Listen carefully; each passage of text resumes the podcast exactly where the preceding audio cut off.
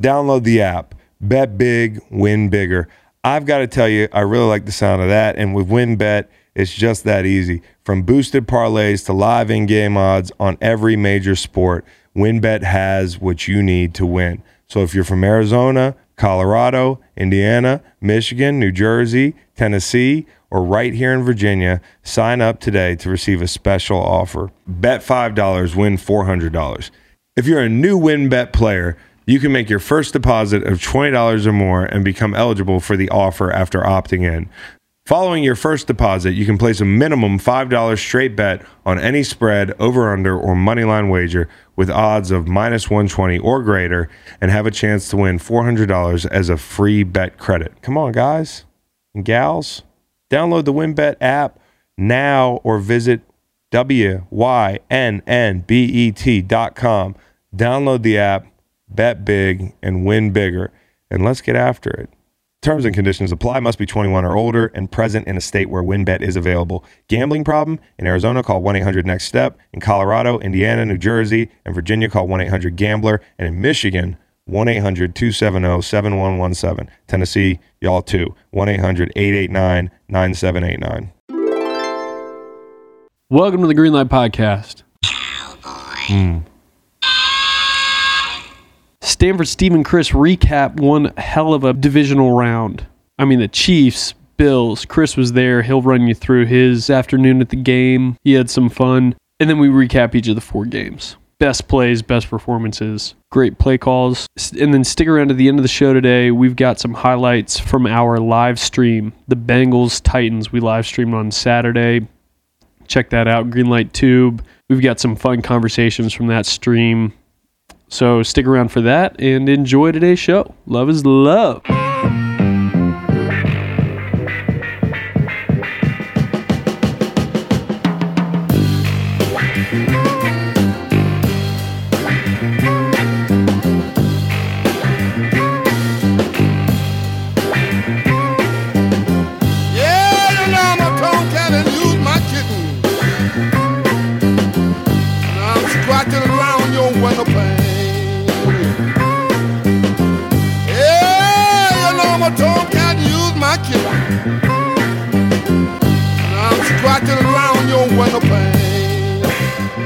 Kansas City. Hey, hey, hey! As, if you didn't notice, I'm not doing hellos. I'm going to let Macon have that thing, and and and we're going to do the hey, hey, hey. Legendary by that official. We talked about that with Mike Pereira. Hey, I just saw one of the best uh, games I've ever seen. I'm going to keep it brief and get to Stanford Steve. I was in Kansas City for that barn burner. I know some people are into, you know, sloppy defensive football games, hand up, but this one, Uh, if I'm going to watch a shootout, I want those two guys in the driver's seat, Mahomes, Allen. I mean, like, it's a shame somebody lost this game. It's why Q B wins are a dumb thing in the playoffs without the context of, like, hey, Josh Allen lost the football game this weekend, but he didn't really lose a football game. And overtime, save your complaining. I mean, this has been a thing for a while. If you don't want to lose a game like that, don't go into overtime. It's sketchy. It's uh, it's after hours. Things are risky. Al Groh used to tell me and the team, nothing good ever happens after midnight out, out at a bar. And that's not entirely true. A lot of you might be saying, well, Coach Groh, um, that's not entirely true, but nothing that you hear about uh, when it comes to an N F L team. I feel like you can give your locker room the same rundown of what it's like to go into overtime. Like, nothing necessarily good happens in overtime. Like, let's let's avoid getting there. And uh, and the, and the Bills really could have avoided getting there. I think they should have squib kicked that ball, and I don't think they they have to see Mahomes in overtime. So there's always something that you can control. And Kansas City turned that you know that rule in a couple of years ago to the competition committee. They tried to get that changed. Well, you don't want to change it? Here you go. We'll take advantage. Patrick Mahomes winning the toss in overtime is like Tom Brady winning the toss in overtime. I remember in the Super Bowl when we won the toss in overtime, defense, we said uh, the front, we just put our helmets on the ground and we're not going back out there. And I'm sure Kansas City felt the same way. But I've never seen a game like that. I've never been in an atmosphere like that. I, I maintain that Arrowhead is not the loudest place I've ever been. Um, I think Seattle's louder. I think New Orleans at times can be louder. But this place is, I'm in love with it. You know, like the retro kind of vibe, the the sea of automobiles. Like, there's no hey, here's lot G, lot A. Maybe there is like field G, field H, field. But as far as I can tell, you just pull in, find a spot in the grass and fucking make a fire, you know, Jimmy rigged your T V and drink twelve beers. Like we were there three, four hours early. We were late to the party. Uh, what a party it is. And it's so retro. Everybody's got those old retro jackets. It's a retro stadium. It looks like the nineties. Uh, I loved it. Now, granted, shout out to Jack and those guys, the people who took care of us in our suite. We had a great viewing experience. Suite life was great. Kentucky mules on tap. Are you kidding me? There were these pretzels were so fucking good. I feel like the Midwest has the whole, the whole starches thing or bread thing figured out, like carbs. They got carbs figured out. They had different kinds of pretzels. They had sweet, they had savory, they had heaters outside the, the suite. And most importantly, I had my gummies. So Arrowhead on gummies. I felt like I was a part of a living organism. This stadium is incredible. It's a piece of history. And it should be treated as such. It was so loud. I mean, pass rushers have it good there. And a little twist of the knife, you know, a lot of people get to play in an in environment like that their whole career. The only celebrity fan we had, well, not the only, shout out to Ty Burrell and a few others uh, in Saint Louis, was Nelly. And they roll out a bunch of speakers at halftime. And lo and behold, it's our old celebrity fan in, I think, a, I don't know if he had a Mecole Hardman jersey on, um, up in the skybox there doing a six minute set, probably making five figures. And I don't blame him. You know, uh, the Rams leaving, he had nowhere to go. He had to, you know, head, head west on forty um, and make his money in Kansas City. I'm not even mad at him. I'm not mad at the Chiefs for plucking our only celebrity fan, but I got to admit, it was like a little bit of a fucked up feeling. I was like, I thought, I thought we had Nelly. Well, I guess nobody, nobody's a Saint Louis Rams fan anymore. We don't exist. But on the other side of the state, boy, do they have it figured out. Awesome atmosphere, would recommend. And I will be back for another Chiefs game. I don't care if Kyle doesn't play next year. I don't care if Kyle's not on the Chiefs next year. I think I might just like come back to Arrowhead. That was so live. So I'm going to give you a, a, a layup line. It's going to be,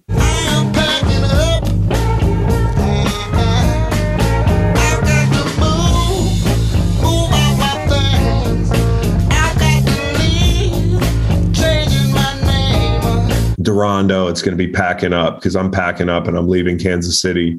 Um, and I've had that, that song stuck in my head the last week. So apologies for the late podcast. I'm doing this from Kyle's Gamer Den here in the basement. There's food crumbs everywhere. There's, there's a giant hard drive behind like uh, plexiglass. He plays video games on a computer. He's one of those guys, P C gamer. He's down here playing Legends of Zelda. I'm playing on the road. This is like podcasting in Arrowhead. Any moment he might bust the door open wanting to play fucking Fortnite. What do I say? I say yes. I mean, he's, he's huge. He's like three thirty. He's got traps up to his ears. I don't get to see my brother a lot. So this has been really fun when you work in the N F L, when you play in the N F L, as my brothers and I, all three of us, Howie working for the Raiders, Kyle playing for the Chiefs and the Bears throughout his career. We don't get to see each other a lot. So really cool spending time with Kyle. We were up shooting the shit till three, four in the morning. I felt like, and then I had to prep for this. So we'll go through this with Steve. And then we did a fun live stream over the weekend with Cincinnati and, and Tennessee. We are trying to get Greenlight Tube popping, man. You know, you guys always tell me, hey, thank you for the content. Thanks for putting me in a good mood. Thanks for helping me win my bets. Thank me by going over to Greenlight Tube. I'll remind you once more after Steve, uh, but I've got a couple little blurbs from our live streams over the weekend, some shooting the shit with Doctor Facts to give you a little, and Cowboy Reed, to give you a little idea of what we do on Greenlight Tube during big games. And we want to pump those numbers this weekend. So just open your laptop this weekend and enjoy the ride with us on Sunday. We will be live streaming. So please help us out. I know some of y'all aren't YouTube people, but dip your toe in the water. Okay. Greenlight Tube. Um, stick around. We will have some blurbs from that to give you an idea of what we got. So Stanford Steve, and, uh, and then in a couple of days we got Michael Strahan. So that's what's on the horizon. Enjoy Steve, enjoy the little blips from Saturday, and uh, y'all take care. It's really that time of year and your team might finally do it. Or if you're a Chiefs fan, you might want to just book the trip now. This year, Super Bowl fifty-six is in Los Angeles at SoFi Stadium, February thirteenth. You can scour resellers to buy an overpriced ticket close to the day. Of course you can. Or you can lock in the Super Bowl experience of a lifetime now with our friends at On Location. True fifty-yard line seats, only available with On Location. An invite to celebrate on the field with the champs, On Location. Yes, you want to craft a perfect confetti angel just like I did? Go to the game with On Location. And it's not just about game day. From dinner with N F L legend Marcus Allen to pregame parties featuring acoustic sets from Wyclef, the official hospitality partner of the N F L is offering you the most exclusive ticket packages available. Visit onlocationexp.com forward slash SB56 or search Super Bowl On Location. That's Super Bowl On Location. Steve, I'm live from the uh, the gamer den. This is where Kyle plays his, his his his video games that he plays on a computer. You know, he's one of those guys. Uh huh. He's okay. A P C gamer. Yeah, this is his den. I'm a little bit concerned about, you know, it's very dirty. I'll put it that way. There's a lot of spitters and and all types of food and crumbs and that sort of thing. Don't drink the spitters. You know that rule. I absolutely know that rule. Never happened to me, but I've seen it happen to a few. Yes, exactly. It's not uh, chocolate milk. Um, Kansas City, Buffalo, the best game you've seen since when? Oof. Uh, trying to rack that thing. I, probably since, I don't know, the three games prior to it this weekend. Like, you think about what we saw this weekend, Chris, with with Saturday with the one seeds going down. And then it just felt like Al Michaels and Chris Collinsworth are trying just to will Tom Brady back in the game. Like, you know, we've mm-hmm. sort of seen this before. And you're just watching it, and you're just watching uh, L A just tee off on the Bucs O-line. You're like, it, it can't happen. He's not. He doesn't have enough time. They're not going to get the ball enough times. The Rams have played so well. And then turnover, turnover, turnover. That's right. And it's just like, holy shit. Um, so I don't know. I, maybe, I don't know, Seahawks, Patriots, Super Bowl. Yeah. I don't know. Like that, yeah. That was absolutely insane um, to me. I also had Seahawks in that game too. So that one hurt. Uh, your guys, Super Bowl uh, with the Pats and the Falcons.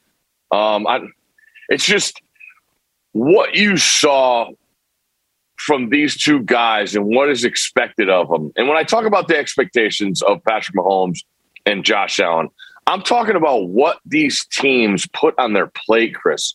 Like, I, I'm watching the games with Tim Hasselbeck last night, and he's just like, and I'm like, look at what Josh Allen is doing. He's got to run quarterback power. Then he runs quarterback sweep. All right, third and nine. We need you here to make the best throw of the game. And that, that, that little, uh, hitch Dino route, he hits Davis on on the fourth down. That's how good he was. He saw that as soon as he falls down, he's looking at him and he drills it. If he yeah. sees him any later, Gabe Davis is running so fast, I think he's going to go out of the end zone. Um, yeah. But the fourth down where uh, twenty-four, what's our guy's name from South Carolina? Melvin Ingram uses yeah. the Reggie White hump move. Oh, that was beautiful, like, was it not? I mean, absolutely. But like, so he's basically unblocked. Another guy runs free. Allen gets out of it and gets the yardage on the fourth down to, to overcome. And then you look at Mahomes, first drive of the game, where it's just like, oh boy, we got we got locked in Mahomes here um, with his scrambling ability. And just to see them go back and forth, it's, it's just it, it was incredible. Um, yeah. They're both as, as good as you could be.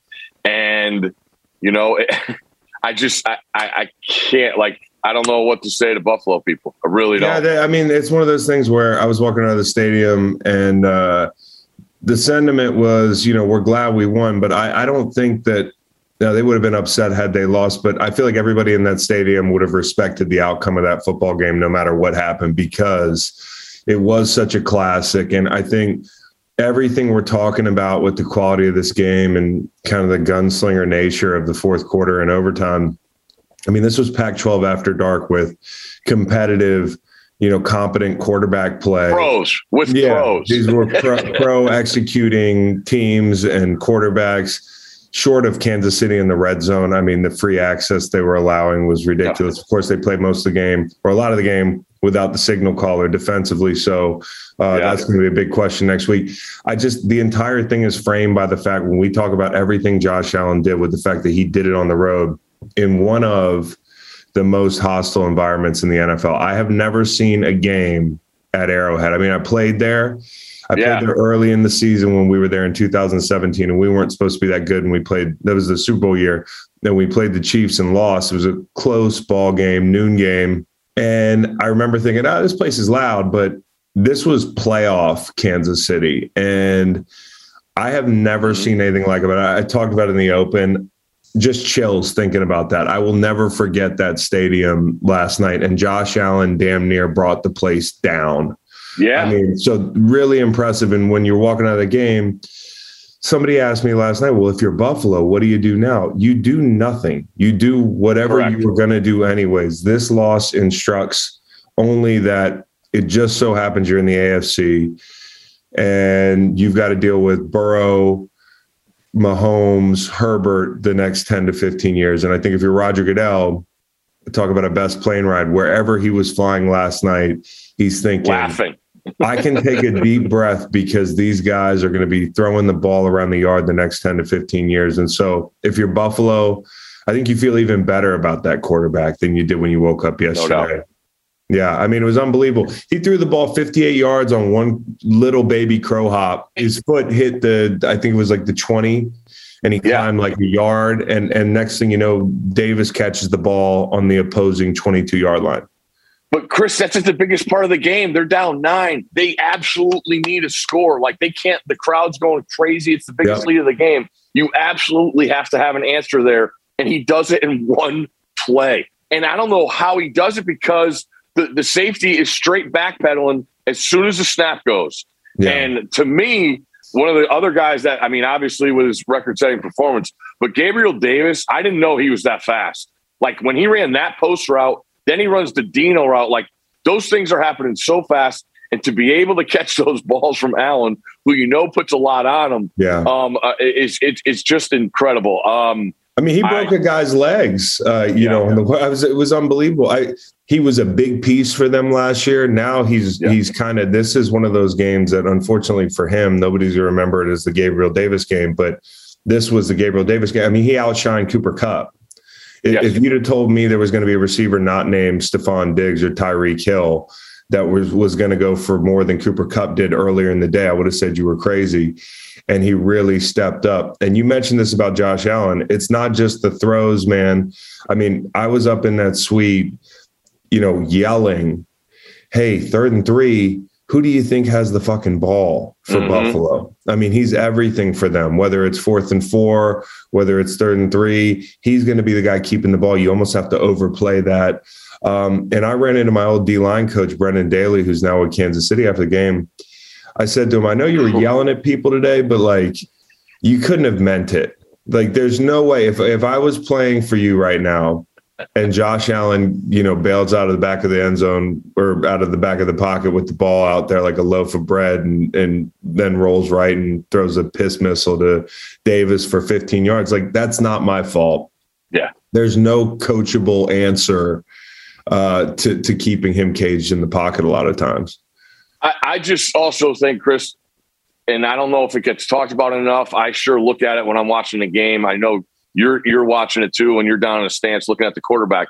But how good these guys are pre-snap.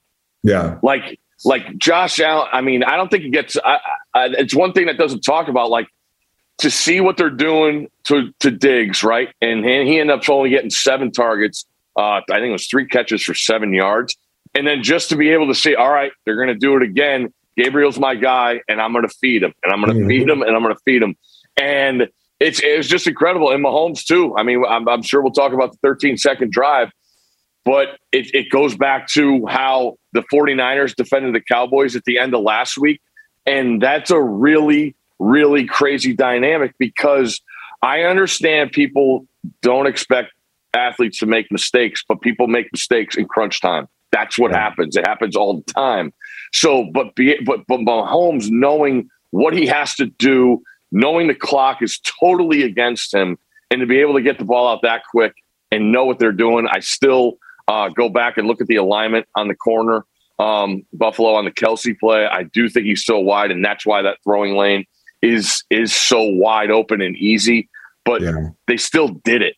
Um, and yeah, no, and see, got, I, I had I had a problem with that, and I don't know what my problem is, but I feel like if you give Kelsey the ball, like you almost have to play the sticks, like it's third and six with a fourth and mm-hmm. six with the game on the line, because I mean, I'm worried about getting beat deep, but I'm more worried about the fact that Kelsey's going to catch the ball with a with a full head running start. Yeah, at you know at at, at the thirty, whatever it is. Like I got to go back and look, but essentially where he catches the ball is unimportant. You know he's going to run for three to five more yards, and so yeah. I would have challenged him more. There were a couple things Buffalo did um, at the end of the game, before the half and at the end of the game, not squibbing. I mean, like that's something that people pick, picked up on.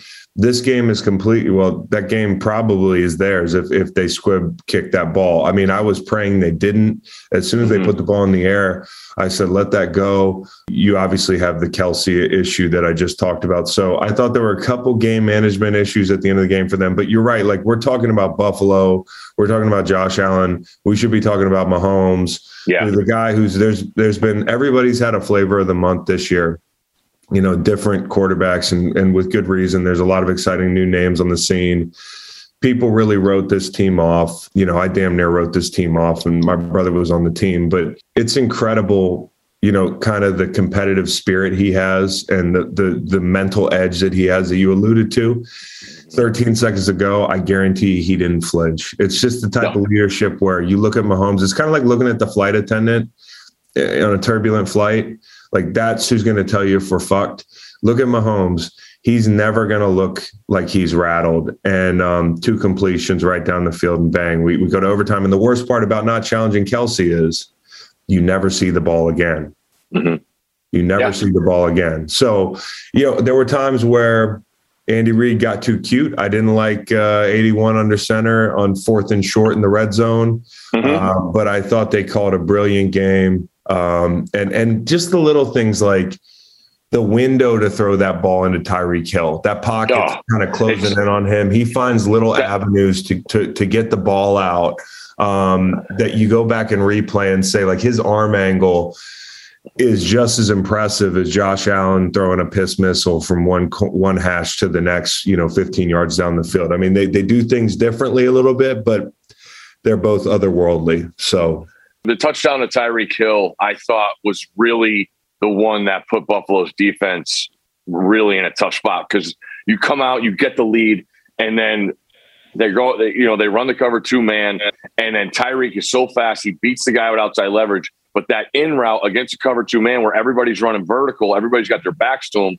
So he he puts the ball in a place where Tyreek doesn't miss a step. He yeah. stays full speed. And then for him to get that crease, you know, you know, if you're even, you're leaving, they say it. And he's easy. Guys have, I mean, Poyer um, and Hyde have bad angles uh, because of where Those they are. Angles because got of bad the, quick, didn't they? Exactly. I mean, because of his speed shit. and, and yeah. where the ball was put. Yeah. Uh, so, it, again, to, to execute in that situation, and then Buffalo comes back and scores in, what, four plays. So now your defense is still winded because they're all chasing Tyreek. They come out in thirteen seconds. It's still that situation. Yeah, you practice it, but you still got to, you know, time. You're, you're just looking at the clock. Sure enough, Kansas City gets, you know, um, enough yards uh, on the first play, and then the second play, you know they're going to run vertical. But then – they get the field goal. Now you come out in overtime. Now you got to line up for a whole drive. Yeah. Like I just thought they were um, they were backpedaling the whole time, and it's I mean on the road. You mentioned the the frenzy of the stadium. It's just a real, real tough dynamic for a defense to play, and knowing what you're up against, and that's that's ended up what being what what what was the problem. And I got to say this, man. And like the first drive, he took it into his own hands with his legs. I mean, like yeah. that was as big a moment as the last mm-hmm. drive, because this was a game you didn't want to end up playing, you know, chase with Buffalo, like not a fun game. And if you're Buffalo, one more thing before we close it out, I think, again, I said this earlier, like, what do you do? Obviously you do what you were going to do in the offseason. You might have to replace coordinators. Um, you know, this was another Dable kind of masterpiece going into this mm-hmm. coaching cycle. Um, but you've come a long way in a year where I can remember last year that offense having to go for it on fourth down or talk about going for it on fourth down routinely in the first half of uh, that Kansas City game because you were playing keep up. Um, mm-hmm. And now Kansas City kind of felt like the elephant in the room was we got to play keep up with Buffalo. So they've come a long way in a year. They're they're in this thing year after year. I don't think anybody needs to panic. Um, that was just a great game. And honestly, Steve, I've never liked going to N F L games until last night. I mean, it really was damn cool. Also, because you can see the whole field.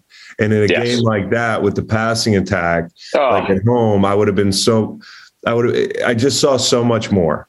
Mm-hmm. It was incredible on the back end. So um, amazing. And then I get to go home and watch the highlights and I get to hear the calls. You hear the crowd noise. You hear the shock in the stadium after late, the late Buffalo scores. You hear the the mic picking up "great motherfucker," the, one of the best motherfuckers on on that Gabriel touchdown in the red zone. I mean, there's nothing like a quiet stadium on the road, and that place was amazing. Um, what a battle! So, and the coolest part was watching with my dad, Steve, where the last two minutes I was thinking to myself, first off, he's walking into a stadium that he was like hated in. Yeah. You know, so it's yeah. a lot of it's a lot of fun, and it's kind of surreal to see like Kansas City fans like patting him on the shoulder and, hey, Howie, we hated you when you played and we love you now. Um, but then watching him kind of staring down on the field the last two minutes where I feel like we were pointing at our, our watches every five every five seconds. It's too much time. It's too much time. Yeah. A lot of time.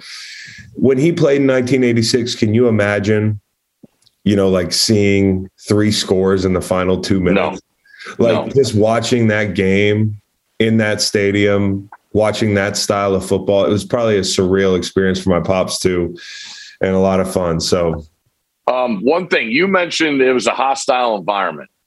Now, when I think of hostile environment, I think of the N F C Championship game, Case Keenum coming into town against you guys, yeah, and, and, and Meek Mill. Like Philly is hostile. I would imagine Kansas City's not as hostile, not no, as, it's not as, it's not not as, as many cuss words, right? No, there's pe- there's people saying fuck, I think. I mean, okay. like, all right. listen, all right. my favorite thing about that stadium is if you if you if you kind of zone out and like just squint a little bit into the the you know the mass of people, it looks like nineteen ninety-seven. It is incredibly retro. Everybody has their best ninety. I like. Vintage Kansas City jackets. I don't know how there are so many of them, but everybody has, you know, an old jacket from the, you know, the you know, the Joe Derek Montana Thomas year. Days. Yeah. Yeah. Derek, Derek Thomas. Thomas days, like back in the day. And I feel like it's just been a thing that they really do. There are no posers in that stadium. Mm. There's a sea of automobiles outside. Like when you pull in, it is really mind blowing to see the, the amount of cars that are there yeah. three hours early. And there's love, no parking garage, right? It's just there's a parking, no parking garage. There's, like people were out there partying. They have great gear. It feels like nineteen ninety-seven. It's a retro stadium.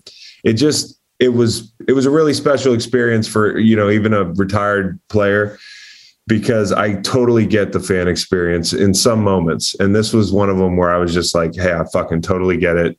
Chiefs yeah. fans, you got it made. Um, I hope they never bulldoze that place. Somebody should ask Roger Goodell at the podium at the Super Bowl, put him on the spot. Do you commit to to Arrowhead being around for another hundred years? Because that place should never go away. I love it. I'm totally with you, and it, and it's one of those places it does come across on T V, and that's that's that's when you know it's special. Um, I do think this puts uh, Kansas City right to the Super Bowl championship, Chris. I really do. I think L A Kansas City will be a fun game. Okay. I think L A Kansas City will be a fun game. A lot of yellow. A lot of yellow. A lot of yellow. You're right. You're lo- a lot of yellow, but eyes. It's better than Kansas City, San Francisco, which is Ooh. Too much red. Too much red. The inside indoor two red teams. It's might as well be the S E C championship. I don't need to see it. Um, I'd rather see the S E C championship. Hey, by the way, do this: three hundred yards, seventy percent completion rate, and uh, and fifty rushing yards. Um, somebody tweeted last night that that that's happened four times in the postseason uh, when it comes to quarterbacks. Two last night, Mahomes and uh, and and Josh Allen. Can you guess the other two? I haven't looked it up. Me and my pop said Cam Newton definitely won. Kurt Warner. I was going to say Steve Young, maybe like in nineteen ninety-four when they were playing the Chargers. I feel like he had to yes. have. Yeah. Yeah. Cowboy, get get us the other two at some Bill point. Sims, you don't have Super to rush. Bowl against the, Bill Sims against the Broncos Super Bowl was, I believe, the best completion percentage before Steve Young against the Chargers. I believe Sims went twenty-two of twenty-five, and I think Steve Young topped that because he had more completions and more attempts. Um, just one more thing, Chris. I'm sorry, on Buffalo. This is this thought, game deserves its own podcast. We don't care. When you really dive back into, because the whole day I wake up Sunday, I'm like, holy shit, man, if Buffalo wins, they get an A F C title game at home to go to the Super Bowl. Yes. And like that, that's like, you, you definitely think about that possibility. Yeah. And then I saw a thing today, the Jags three wins, one kept the Dolphins out of the playoffs, one kept the Colts out of the playoffs, and the other made Buffalo play on the road last night. How about the, how about the team that just, that that did a, a Big twelve game, uh, actually lost a nine to six ball game against Jacksonville. And that's yeah. the reason that this game didn't happen yes. in Buffalo. I mean, it's such a shame.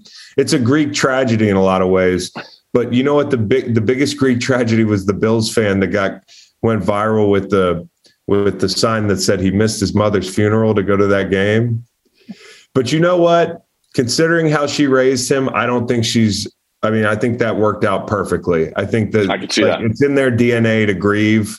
Mm-hmm. And this was this was the perfect uh, occasion for this guy. And I'm only joking about it because he made the sign.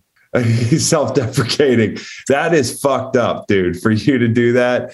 And and and I saw a viral video of a, the viral videos of Bills fans are starting to come in. The yeah. reactions, they're just tremendous. I mean, guy went from standing on chairs, calling people motherfuckers, you know, imaginarily ringing the hell's bells, you know, this, this, this, to, to laying motionless on the floor. There was a whole lot of that last night. So oh. sorry, so sorry to Bills Mafia, but you'll be back. You kind of have a jugs machine that runs twenty miles an hour on your team. You so, make a Pro Bowl at tight end. So three hundred yards passing, fifty yards rushing, seventy percent completion rate. Oh, Four quarterbacks have done it. Josh Allen, Patrick Mahomes last night. Josh Allen in, against the Patriots in oh. the um, in the wild card round, and wild Josh round. Allen in the wild card round in twenty twenty against the Colts. Wow! So Josh wow. Allen, Allen, three dude. out of those four. Wow, he's unbelievable. I didn't. I, I forgot the rushing part was part of that. Sorry. I should not have. That would definitely brought not brought up Phil Sims. Name. I was going to say Phil Sims was root was rolling, dude. Speaking of Phil Sims, Chris, yesterday, well, we have the multiple T Vs set up and in our in our studio, and watching the end of the Rams game, and then watching the C B S pregame show with Bill Cowher, Nate Burleson, Boomer, and Phil Sims. Bill Cowher is talking, and they show the full shot of the desk. No one's listening to Bill Cowher because they all have the T V on the Rams monitor in front of the desk, and they're all like trying to pull mm-hmm. the peak to watch the end of the game. It was so funny. I mean, I can't imagine how bad of a spot that is. No, knowing it's what's terrible. Going on. It's brutal, and I just had to laugh because those guys were trying their hardest, and uh, it was it was just funny to watch in real time. I know everybody was watching the end of the Rams Buccaneers games, but uh, much, it was just something smaller, that we had. Much smaller scale. I had to do Amazon on Saturday, um, and it was you know, a week ago. Uh, yeah. Eagles, Bucks, you know, and I, w- I had to do it in the fourth quarter, and I don't have a monitor. The way those work, as you alluded to, is like when my dad's watching a game at Fox, and he used to always talk about like trying to watch us play as he's on the thing. You yeah. can kind of peer down on, into those monitors. We don't have that in my studio. Cowboy Reed, we need those monitors with a little tint. A little, they have like a limo tint unless you're looking straight down through them. Correct. You know, Correct. So that the people, you know, in front of you, maybe the cameras can't see that you're you're watching your kids play, or, you know, maybe I wonder how many of those guys have the under on a given Sunday. Studio guys, because I know I know Fox, they're not gamblers. Like those guys no. are not gamblers. No. They got to tighten up that gambling segment they're made to do, though, too. Oh, they got to tighten it up? Yeah, they got to tighten it up. Supposedly, um, supposedly they had a little weather bug that they added to the the you know the oh. breakdown of the game this weekend. That come that comes from my mom. You know, my mom oh. was, was on there my dad's about putting the weather bug out there. So shout out to D-Lo. Um, there we go. All right, so the Rams, listen, told you. I mean, I'm not saying told you, but told you, the listener, the Rams were going to win. I told you the Bucks were cooked. I mean, like, that was too much, you know, uh, for those guys to start the game that way. I mean, had they come back and won, I still don't feel good about them down the stretch here. They're just outclassed, um, and they're losing a bunch of people in free agency. We'll talk about that. But what did you make of this game, Steve? Did this surprise you? Um, and how does this affect kind of Brady's future? Uh, all right. Well, with the game, I, I, I want to say it wasn't alarming, but it was kind of surprising to me, Chris, to see the way Tampa comes out on those first couple third downs. You know, the Rams could get heat with, with only four, maybe even three guys, knowing that uh, the Bucks are undermanned. And I thought they would give more help to the right tackle. And that's why I, I thought the Bucks would be able to figure out, with a week of prep and knowing what Brady has done in past days with New England, not having um, as many game breakers on the edge, you know, to win one-on-one matchups, but to secure the pocket enough and ma- not go max protect, but just go, you know, keep more guys in right. to help you. You know, we know how much uh, pressure, you know, up the middle of the line of scrimmage affects quarterbacks, but I thought Tom was a little antsy, not knowing where he was going to get pressure from. And I thought, you know, where he thought he was going to get protection was his left tackle, and he got beat early, and that really kind of rattled him. Um, I was really surprised. I mean, I talked, uh, Bruce Arians talks about the, the end of the game, the last play, how there's a miscommunication, uh, why people continue to go zero blitz at the end of the games. I don't know. Uh, going back to pre-snap reads, I think you, you make it so easy for the quarterback, because he knows he has to get rid of the ball, and he's just picking it and throwing, throwing where he's going to go. But early in the game, you saw miscommunication, you know, on the cup touchdown, the long one, that's cover two. The corner's still looking to see yeah. if he has the safety's help. And there just felt like there was a lot of that. And I love the idea of Tampa's defense finally being healthy. I love that unit um, with the disruption they could cause with Vita up front, not having to do a lot, knowing what he brings to the table, um, and, and Sue also. But the linebackers seemed to be on different pages than the secondary, and and the Rams caught them a lot of times. And that's a great job by Stafford and, and McVay of, of dialing that stuff up. I can't believe the turnovers. Um, that uh, people wanted to, you know, pick uh, pinpoint McVay getting conservative at the end. Yeah, of course, runs aren't going to look good when your guy fumbles, but he's breaking for an eight-yard gain. No you know? question. And then, and then the, one of the strongest guys in the league gets his big paw straight on the ball. And again, it shows you how good the gloves are, because that was all Ndamukong Suh, that yeah. hand on that last fumble of Cam Akers. But um, the Rams, I heard Ninko talking with you about this too, and and I've thought the same thing. When they have everybody from Ramsey and even the guys that are filling in their secondary, their team speed on defense is yeah. stupid, man. Yeah. So you saw it on the interception right before the half. Uh, he made a great play on that. Uh, Brady, you know, throws that loft on the corner out to Gronk, yeah. and, and the safety comes over. So that was pretty alarming um, that the Bucks weren't able to compensate for that, knowing how good uh, Brady is in a week of prep. Uh, but again, they battled. Uh, they needed to get back in the game. They needed to score before the end of the third. They needed a three and out right away.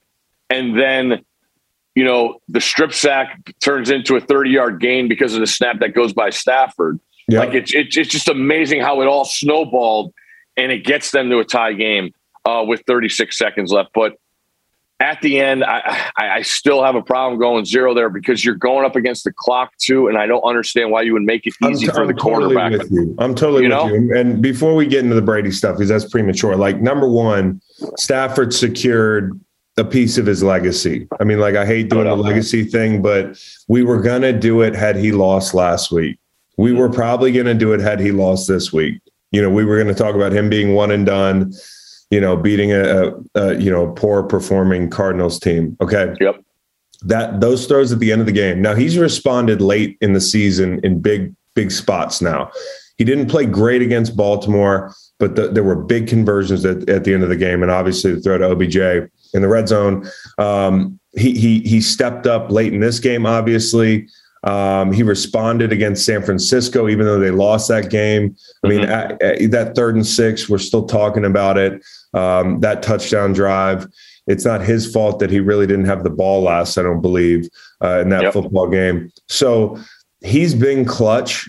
and now he beat Tom Brady. Um, Correct. And and and so that that matters. And so when we're talking about Matt Stafford, I hope people realize that the suspicions we had about him in Detroit uh, were real, as far as like his setup and an opportunity to win. So a big moment for Matt Stafford, no matter what happens the rest of the way. And now Brady's lost to Tannehill, Stafford, Manning, and Foles, Eli Manning, uh, in the postseason. So saving some of these losses for kind of mere mortals relative to his status. It's not like he's lost a bunch of shootouts with, you know, the Peyton Mannings and Aaron Rodgers yeah. of the world. It's been interesting spots where he's lost. Having said all that, the only team that played kind of worse than the, the Bucks in spots was, was the Rams. And that's the reason that the Bucks got back in this game. And the unfortunate part was the entire thing that we just did on Stafford would, would, you know, people would have thrown tomatoes at us yeah. had we done it this morning if they lost. And that's the dumbest shit about quarterback wins and talking yeah. about the outcome, dude, because Josh Allen and Aaron Rodgers both, both lost football games this, this weekend. That's about where it stops. And had Stafford lost this game, I would have been tearing my hair out hearing people talk shit about, you know, big spot, couldn't do it, because these were all the things the Rams did in the second half. Obviously, the fumble with Cooper Kupp, that for a second looked like the Hightower uh, strip sack uh, where where Freeman missed the protection uh, yep. blitz pickup when we played Atlanta. If mm-hmm. you started to think about that game in yeah. those terms, twenty-seven three, twenty-eight three, I was like, that's the same turnover. By the way, Gronk had a big second half. So they were climbing back in. The bad snap, the Akers fumble at the end of the game, Akers fumbling before the half. For you Huge. guys, the points there is unforgivable. We're not even having this conversation. We're spending no. three minutes on this game. We're talking about Brady's legacy, and we're moving the fuck on if they score before the half. So Correct. If you think about all the shit that the Bucks didn't do in the second half, and they still climb back in this game, the Rams should be ashamed that they made this a game. Bucks were down twenty-seven to three, and they settled for a field goal with three oh two left in the third. They yeah. needed to convert on a fourth and nine down two scores. They fumbled on a Von Miller sack. They missed a field goal, and they failed to convert on a fourth and nine down two scores with four minutes to go. If I put all those things on paper, you would have told me there was no chance they climbed back in this game. So the Rams not closing that San Francisco game out, not closing this game out. They have to be better. Like, a lot of people are talking about how great a win this is for them, but they're better than this, because I, I expected them to win this game, and, and they should have closed this thing out, especially with that rush. And the rush did their jobs, man. Like, Von Miller has validated what you went out and did for him. I mean, this was a big spot, big plays by him. He had nine pressures, one sack, two turnovers forced by pressure. Aaron Donald out at, at defensive end. I told you guys when when when I was in Saint Louis, he used to go out to defensive end when we needed a break in practice running odd man stuff, which is like a three-man front. And he used to beat people so bad, we would run back right back on the field to make sure he didn't take our reps at end. I mean, like, they were so good up front. And for them not to close that game, it's all on the offense, the turnovers. Yeah. And they have to be better, because they, they could have a lead this week again. You yep. know, they're the better team than San Francisco. I don't care how bad the matchup is. They're a better team. I'll save my pick for later in the week. But holy shit, how about seeing them again in the N F C Championship? Oh, my God. The idea of playing a division opponent to go to the Super Bowl, Chris, is, is just nuts to me. I believe we did it on the show with Scott last night. It's happened three times, and all three times the winner of that game has won the Super Bowl. Uh, I know the Steelers did it to the Ravens. Um, Packers did it to the Bears. Right. And there was another one that's more recent. I'm it's slipping me, but that Did because you say I'll, I'll, Seahawks. No, that's the other one. That's yeah. it. Yep. That's the third one. So to me, I think it's so, uh, not fascinating, but interesting to me, because you know how familiar you are with it. You just played three weeks, two weeks ago, yeah. and knowing what the stakes are and knowing how familiar are, like, you could lose your mind over analyzing film and stuff like that. So I think it's more of a self scout that you have to go into here That's and right. looking at what you did in certain situations as opposed to what they did. Right. Because you go back, the Rams go up seventeen nothing. McVay's running down to the end zone, chest bumping Higbee after a touchdown, and that they're rolling. in that week eighteen game. Yeah. And then sure enough, the Niners do what they did Saturday night. They, they play good defense. They don't make mistakes, and they just hang around close enough where one play could swing things. And if I'm the Rams, I'm like, all right, bring, bring that, bring yeah. that, to, bring that to us, because all we want is another opportunity. And like I said, now you factor in the stakes. That's a whole lot of shit on the table, man. Um, and, and I'm just fascinated to, to see the outcome of this one. No one, uh, was it Niners won six in a row. I mean, look at what we have on the table. I mean, you have the ultimate underdog. It's incredible. I mean, this is the A F C. Storylines are great with these two teams, as you said, like the rich history. It's become like a rivalry now between these these coaches, and I mean, like I know it's friendly or whatever, but I know McVay at night is is is fucking cussing Shanahan out under his breath as he hits the pillow. So, you know, it's going to be awesome. I do want to ask, though, before Bra- we, we get off, like, I don't want to oh, yeah. let us off the hook on the Brady thing. Do you think Brady – I don't think there's anything to this. I'll just say that. I don't think Brady walks off without a, um, uh, you know, farewell tour. I, I don't think that's – I don't think it's about that to him. Like, you knew Ben was going to do a lap. You knew mm-hmm. Ben, like, had to do kind of a thing. Yep. I don't think that's a Brady thing, but I don't think the greatest quarterback of all time is just going to to start the season say, hey, I want to be here a bunch more years. And then by the end of it, because of injuries and that sort of thing, like he's completely changed his mind. I don't think so. I think everybody has a plan, right, Chris? I mean, yeah. and you look at what Brady did and what he orchestrated to, to get those guys to Tampa and him go to Tampa. Like, he had that plan. And part of it was recruiting. Part of it was the setup. Part of it was the roster he was going to. And let's be honest, a lot of guys with the Bucs this past year took less money to say, all right, let's rerun this and let's go back to back. And it didn't work out. And it rarely does in this sport, because when you factor in that, I I, I can't imagine um, how divided the locker room was on Antonio Brown. And then Thanks. you see. You think it was divided? Oh, I do. Even, I, I really. No, probably not evenly, but yeah. look who, look at the people that had A B's back. Yeah. It's the quarterback, the head coach. And then say your guys on the defensive side, like, hey man, like that's, that's really going to be a, a, a tough thing. You guys keep backing him. I'm telling you, I'm telling you. It, Before he went, you know, with the meme last night, Bucks eliminated yeah. the whole thing. Like, yeah, no, I, I do proverbially off the deep end when it comes to being a Tampa Bay Buccaneer. No doubt. Uh, I mean, you played on teams. There's there's plenty of instances where guys on one side don't like guys on the other. But when Sunday comes, you, you put the helmet on and you, and you go play for each other. You know, you put that stuff behind you. Yeah. But as this boils up and you see what happened, and I think the ultimate uh, problem was losing Godwin, seeing how valuable yeah, he was, was the big, to their big offense and, and seeing how they use him. But I could just see that, because now the guys that, you know, took less money, I mean, those guys that are up this year, They're they're they're bouncing. They're going to get yeah. theirs. I mean, yeah. they they did what they had to do to try and do this. So I think a lot has to do with the roster as far as Brady goes. And the one thing that I thought was really, really eye-opening was when they showed the quote from Al Michaels and Chris Collinsworth sit down with Tom Brady, and he says he says the the the the perfect ending is a Super Bowl. Yeah. And then after that, he says, I don't think this year is one of those years. I'm like, holy cow, Tom Brady admitted that this possibly could not be a Super Bowl winning year. Like, you never, ever hear Tom Brady give in in, in, in any kind of instance. But here's the thing. Had, had we gotten, had we blown up, like we've said this on the show for a couple weeks now, like if I was somebody mm-hmm. and I said like the Bucs are cooked, they would have gone all underdog, nobody believes in us thing. Yeah. And he's, and he said it out loud.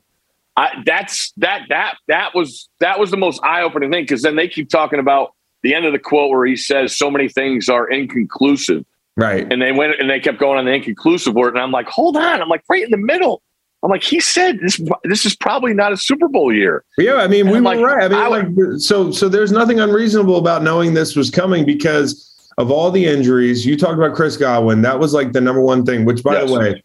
McVay, who's taken some lumps, including the San Francisco thing, they figured out a way to make that offense roll without their Chris Godwin, their you yep. know, without Robert Woods, and so it, less runway to do so for Tampa and Leftwich, but they just haven't been able to. And no. I think when you look at this, look at the uh, the unrestricted free agents. Howard, Jensen, Capewells, Gronk, Fournette, Sue, Golston, J P P, Davis, Whitehead. And, you know, that's not to mention Godwin's on there too, I think. Godwin. I think there I think there might be more, but like these are just some names I saw. And then Gronk, he might be done. Like we're talking yes. about Brady here. The biggest domino for me is Gronk. Like if Gronk is done, maybe that's the one thing that changed Brady's mind. Like because I, maybe Brady doesn't want life without that security blanket. Now, I don't think he's old. Like, I know he's old, but he doesn't play old. Like, I know we say this all the time. He didn't have the best day throwing the ball yesterday. Like the pick before the half was bad. He missed, mm-hmm. uh, he missed on third and three right out of the half. I think it was like, th- these were sequences yeah. where he had to be really sharp and he wasn't, but he looks young moving in the pocket. Mm-hmm. And that's the place that you see the other guys start to, you know, kind of trail off. I mean, I think it was a second and twelve where he hit Gronk for that big, big gain. Yep. And there were a number of instances like this yesterday where he looked thirty-five moving. How about the touch pass on the run over the shoulder to Fournette down the sideline? Yeah. That's yeah. a sick throw. Sick he, throw. It, it, he looks younger now than he did in New England. Mm, I at agree. the tail end of that thing. I so, agree. So, so if he's retiring, it ain't because he feels shitty. I think the only reason that I could see him walking, and I don't want to see him walk, and I don't think he's walking, would be like a Gronk retirement coupled with all the un- undrafted free agency things. Or maybe someday you just wake up and you say, like, I've like my kids are growing up. You know, yeah. like that's the wild card that you can't factor in because you never know. Like when I was done, mm-hmm. I thought about my kids like primarily making that decision. There's no warning. You just wake up one day and you say, no, I'm not Tom Brady and I'm not forty-four and I'm not the greatest player of all time. So I don't have as much motivation to keep playing. But I do think someday you just wake up maybe and say, hey, I've missed a whole bunch of shit. Having said that, I think he's back. And if he ever plays for another team, I pray it's the 49ers. Yeah, I, I mean, I would think that is a definite possibility, but I also think twelve in Green Bay and San Francisco could be a possibility also, right? You're right about that, but like you can't beat them, can't join them type thing. I don't know if Rodgers can I, handle that, uh, that narrative. I don't think that would sit well with, with A-Rod. Hey, let's talk about Aaron and Green Bay. Go back mm. to Saturday games. I think this one hurts. I think this one hurts Rodgers, man. I think this one hurts, you know, when you talk about the big, the grand scheme of things, it's getting late early for him. And I think it's unfair sometimes to talk about guys and say, hey, he only has one ring. As long as you're going to talk about him like he's maybe Brady's the greatest of all time and he's like the best I've ever seen, that mm-hmm. kind of conversation. If we want to have that conversation, then we have to hold the one Super Bowl against him because he's played in a lot of playoff games. He's lost now, I think, four playoff games at home, maybe three, four at home. Um, and it, it, for him to lose in the cold weather with all that we talk about Green Bay going through Lambeau, yeah. like I fell for it this year. Okay. Like I'm, I'm totally with you. I'm you totally know, with you. I, I fell for it this year. The weather lined up, like you hear people all week. And this is why I took the Niners because they're not afraid of that weather. They're built mm-hmm. for that weather. So like, sometimes I think people assume that the makeup of a, a team fits the home field advantage. And I'm not saying Green Bay's didn't, but it kind of fit the Niners even better. And for Aaron to not make some of the throws that he, that he missed um, late in that ball game, and Jimmy G, as bad as he was to hit some of those big throws in the second half, like Jimmy G hit more big throws in the second half than Aaron. He made more bad, scary throws where your balls go up in your stomach. If you're a Niners fan or you hold your breath, But like, you're used to it by now. Yeah, they're they're used to it. Like, but but he made more big throws than Rodgers down the stretch, and so to get not outdueled but beaten by by Jimmy G at home in the cold. He's in thirty-two degree or less games. I saw a stat before this one: twenty-eight and eight and six and three in the playoffs. And Jimmy had never played in a game below freezing. But that's why this shit is overrated, because Jimmy's yes. team was built to win in the cold. Jimmy played in Illinois growing up. Jimmy played in New England. You don't think they scrimmaged in December? I know they did. He was ready, as bad as he was at times. Good for him and really bad for Rodgers when it comes yes. to like the grand scheme of things. Couple things here. When you talk about holding the one Super Bowl against Rodgers, think about this, okay? The last time we lost both one seeds in the same weekend in the divisional round was twenty ten. That was Rodgers going to Atlanta and beating Matt Ryan. Rodgers wins the Super Bowl twenty ten. He it's eleven years, Chris. He hasn't been back. eleven. Yeah, yeah it's, a, it's eleven years. He hasn't been back to the Super Bowl after winning one. So that dynamic feels like it's unprecedented. Now you go back and dissect the playoff games. Their defense was terrible. They got run over by Mozart, and then like oh, every every scenario. But not this time. But, but but this one. And this is what I had a feeling all week yeah. about San Francisco, because, and this is what I love about him. I go back to, I was a Favre guy. Favre was my guy growing up. I loved the guy. Wore four in high school, my, the whole thing. When Michael Vick went to Lambeau on that Saturday night that year and just gave the Packers a dose, that's when I was like, all right, this mystique of Lambeau, feel like it's it's way blown out of proportion, because what happened. And then you hear Michael Vick talk about going into that game and how fired up he was to be able to play in that setting. That's what worried me, because the, the visiting team is more excited now, because they're like, what, what? We can't go mm-hmm. play there. We mm-hmm. can't win there. You know, it's, you know, field's still a hundred yards, whatever. And that's what, and it then go back to the Niners. Like, that's what I just love about him, man. Like, I just, they, they, they right in your face will admit our quarterback is not as good as yours, but we're going to be dogs out there, and we are going to out, no matter what, we are going to be the tougher team. And we still and like him. Like, no I feel doubt. like there's kind of this arrangement. It's like an arranged marriage or like an open relationship type thing, where the vibe is like, hey, we know we're yeah. going to play better quarterbacks. Like, we know the guy on the other sideline, we'd probably rather have that guy than you, but we still love you, and we're still going to rally around you. I'm not saying, I'm not trying to be disrespectful. Like, hey, Jimmy G playing Aaron Rodgers, pull the fucking sideline. Okay. Jimmy oh, G yeah. playing Dak Prescott, pull the sideline. Jimmy G playing Matt Stafford, pull the sideline. You know, Jimmy G playing Mahomes or Burrow, pull the sideline. But it doesn't matter, because this team like knows exactly who they are. And like, knowing who you are is a really scary, dangerous thing in the N F L. And they lean the fuck into it. And you yes. said it, dude, you said it. Lambeau doesn't scare people. Okay. No. Like, Arrowhead is the real Lambeau, bro. Mm-hmm. you know, yes. uh, I, I, Lambeau does not scare people, and and, and Rodgers has got to be concerned about like his legacy being as much about the playoff letdowns as it has been about his spectacular play. And he's one of my favorites to ever watch mm-hmm. play the game. But this year, and and the dunks people have, which I you know I, I want to leave that stuff out of my analysis of Aaron Rodgers. Yeah, no, I don't. You know, I actually think that stuff, you know, like spending all day spectacularly dunking on Aaron Rodgers is not going to get anybody vaccinated. So it's just going to get you a couple likes and, and the whole thing. But this is about football. And he did go out on a limb, do a lot of interviews this year. He was very vocal. He, you know, he was kind of this new Aaron Rodgers. This new mantra that he has is going to be tested big time this offseason. Like, yep. is he still like Mister I might have took psychedelics last April. Uh, everything's chill. Uh, you know, like life is just good. I'm happy to be here. We're going to know within the month whether that was like a flavor of the month for him mm-hmm. or if that's like really who he is now, because this is going to test him.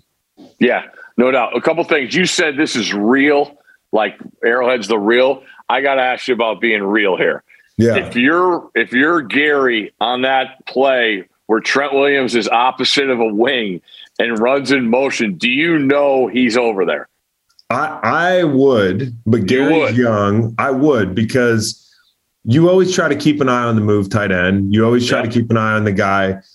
And and obviously this is the play that went viral where Gary got a rib cage full of Trent Williams, which is just unfair. Like, it's totally yeah, unfair. That's what I'm saying. Like, I, I don't want You're engaged. to – Yes. You're engaged with one of the, the studs, and you've got this three hundred thirty pound guy who's like moving like a blur to come clean you out. Like, I know where that guy is. You know, it's like people have to know where certain shooters are on the basketball court. You need know where Trent Williams is. If that big motherfucker is on the move, like, maybe pay attention. Another thing is, two weeks in a row, Shanahan got cute. Got mm-hmm. cute in short yardage. Stop that shit. You're lucky to have another opportunity. Like, please stop with the cute stuff. Like, the cute stuff, everybody knows what happened in in uh, in New England, like, or in, in down there in Houston rather, playing the yeah. Patriots. But like, this week you're going to have a big short yardage call. Don't do some crazy tackle over shift. Don't do some motion. Yeah. Don't do some bullshit. Like, just line up and run your offense. It's kind of like when Andy Reid got cute last night. The best yeah. player on the field is the guy you just set out wide or sent to the sideline. Why are you? Why is anybody else touching it?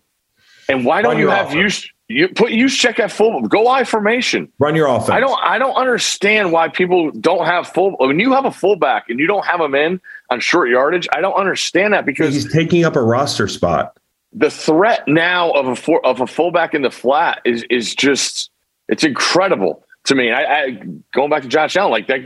Gilliam comes in. He has like four catches last night, and they were at big spots to get positive yardage. Like, those guys are such an asset, and Juszczyk's the best one in the league, I would think. Um, so Makes no sense. one other, one, can you imagine, you know, how the Niners run that split zone toss where Debo just comes downhill and, and Kittle? What if they ran that with Trent Williams as the crack on the split zone? Ooh. That would be, oh my God. I mean, he's got it in him to, to scheme up some really devilish shit like that. But the, the thing is, is like, hey, when it's crunch time, just please, Kyle, don't be cute yeah. this week. Y'all are game away from the Super Bowl. You're the smartest guy in the league. Just please, just line up and run your awesome offense. Don't do any crazy shit. Um, also, Wisnowski deserves a big hero's welcome back to San Francisco. I'm sure he already got it. The the holder, the punter, um, that snap was dicey uh, mm. to win that game. But just tremendous drama for them. Dude, this is a battle-tested team, like battle-tested in the dictionary, if it's a term. You know, the Niners picture right next to them, and they're not afraid of anybody. And um, and special teams continues to kill the Packers, bro. And yeah. honestly, the one year that I don't hold against Rodgers, and I wonder if everything's different, is the year that they botched that onside kick against Seattle. Mm. Yeah. I honestly, I think that was your chance to get off the schneid. I think it was like two thousand fourteen. We're not even yep. talking about this Super Bowl legacy stuff. Mm-hmm. I think they win that Super Bowl. And and honestly, we're not having this conversation. So special teams then, spe- special teams now. You talk about the block punt. You talk about, I think they missed a field goal maybe or, or something else in that game. And then they they only had ten guys out with the game on the line. You know, so these are fi- – I don't call for people's jobs. I don't even know who the special teams coordinator is there. But, like, these are fireable offenses. If this is a player, that player gets cut. Yeah, uh, I do want to shout out Jimmy Ward. He gets burned on the play to Aaron Jones. And, I mean, tough spot right there. You don't know what's, why Aaron Jones didn't keep running down the sideline. I still don't know. Yeah. These guys love to cut back, but regardless. Jimmy Ward comes back a play later and blocks that field goal. Like, that's the good shit, man. And like, they didn't just, mention it. It, it uh, that, that amazed me. I'm like, so good for that guy. Because also – the dynamic of that game, if you're the Niners and you go down two possessions in the half and you come out and see that weather start, like two possessions is totally different. Totally different. In that, in those elements. So Jimmy Ward, man, like that's just, hey, I'm going to come make a play after, after screwing up. And I was really, really happy for him because that was a monumental play. Um, and it also does show you that when defensive linemen don't want to take plays off on field goals or extra points, that they could be heard from, because always being always being on uh, field goal, extra point, and being the wing, I always just like, all right, I, I would always check the the hands and the knuckles and the pressure on the guy's hands. That's the worst job. It's awful. Um, but it was it was like my first way on the field, so I was always like trying. All right, are they coming here? Are they coming? I got two outside. I could be heavy inside. Yeah, like. I, you could tell D-line, you you give it away too easy, but uh, it, it just shows you the way they slap the hands not to be able to get that punch yeah. out makes all the difference in the world, and Jimmy Ward blocks that. So that that was just really good to see. It also lets you in on like how much of a fractions of time thing operations, oh. you know, like like if you're a, a tenth of a second late, like that ball is getting blocked. If the angle of the kick is different, and you're right, it was like such a makeup play. It was the ultimate makeup yeah. play for him, and, and people didn't make a big deal about it. So good catch. And then Terry Bradshaw, I think, said something after the game that that my ears perked up on uh, when Uncle Terry drops a jewel.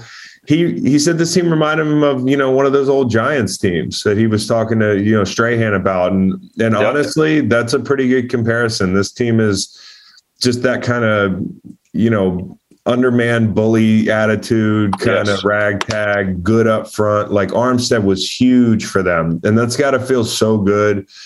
because Armstead made a couple plays down the stretch that helped decide this football game. There was a time when, and I was one of these people, I was like, ah, did they choose correctly? It was Buckner or Armstead. Buckner goes to Indy. Um, you know, that defense finishes the season the way they finished the season, even with all those great players. Armstead helps you win a playoff game at Lambeau. And Nick Bosa, who, who you know, we f- found a way not to mention this entirely. This guy is this guy's incredible. I told you. What is it, six and a half and five playoff games? I don't know. It's it's incredible. He's just he's hitting for average and power. And yes. I say that because he's a rusher who's never out of the rush. Uh, you know, even that rush against Rodgers that he clipped his ankle, you know, and got him for a yard loss on the sack, which we always look at the sideline after you see a, t- a defensive end get a sack and look at the sticks. We're trying to see if that's going to go down as a sack, if it's too close to the line of scrimmage. He just is always in the rush. He's got power. He's got speed. And uh, he's legitimately a weapon for them. So this team is built. We'll see this weekend. Hey, Cincy. You know, yes. It feels like eight years ago, but yeah, what a win for them. Here's the most impressive thing about Cincy. They're winning different ways. They've won different ways the entire season. And Joe Burrow getting sacked nine times, one for eight on third down. If I told you that happened, I didn't show you the score. What, what would you think the score was going to be? Oh, twenty-seven nothing. Yeah. Uh, I, I don't know. I wanted to ask you this one too. Like just, I mean, we didn't even talk about the Green Bay defensive line, but they were obviously awesome. Oh yeah, welcome back Zadarius Smith, like immediately. Oh my, yeah. First third down. In your mindset, if you're on the D line of the Titans or the Packers, like who feels worse Sunday morning waking up knowing that your season's over? Honestly, um, it probably it probably feels worse if you're the Packers, because in a vacuum, like I know we had a better chance to win the whole thing. Like, mm-hmm. and and those guys played well up front. Like they got pressure. They did their job. The guys in Tennessee did their job. I think the guys in Tennessee are looking at things. And I don't think Tannehill's got a bunch of bad juju behind him in that locker room. But this was a game where he he did not play well enough to win. I mean, that that was the bottom line. Like when your D line plays like that, Um, when you keep the points down as a team, because they did, you've got to find a way to win this game. And one of my biggest concerns was, I bet the, the Bengals thinking Derrick Henry wasn't at full strength. I, I bet the Bengals thinking, you know, I would notice the seventy percent or whatever it was. Like Henry looked fucking healthy. Yeah. Okay, like he, he took that first ball downhill from nine yards deep in the backfield, full head of steam. And I said, oh my goodness. Now Foreman was a tremendous one two punch for them. So they have something there, but this was such an impressive win for these guys, man. I, I think the Bengals are just growing up at an accelerated rate because they have a grown up quarterback. Mm-hmm. I mean, like this team is ahead of schedule. This was a team that, that lost a bunch of close games last year. I had the, their over win total. I mean, there were so many games that they, they should have hit six. They should have hit seven. And for this team to come back this year, win in the multitude of ways they've done it, um, kind of show the resolve, knock off a Raiders team that was like hard to kill, mm-hmm. do this, Tennessee Titans, hard to kill. The Bengals have this scrappy vibe, and they don't even have an offensive line. Correct. Um, so they're gonna they're gonna establish that stuff in the draft this year.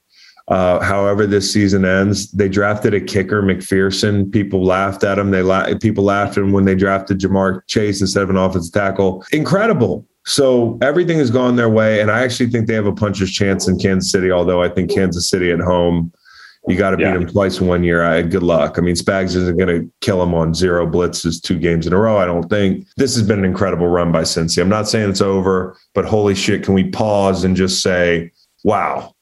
Yes. Uh, to me, uh, I mentioned it before, Chris, I was a huge uh, Favre fan.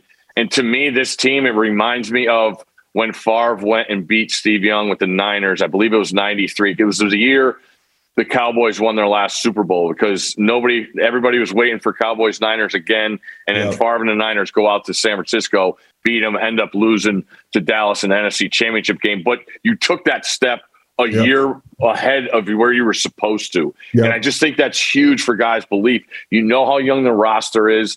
Uh, I said at the beginning of the year, I love what they did, because They used free agency to get defense, and then they used the draft to get offense.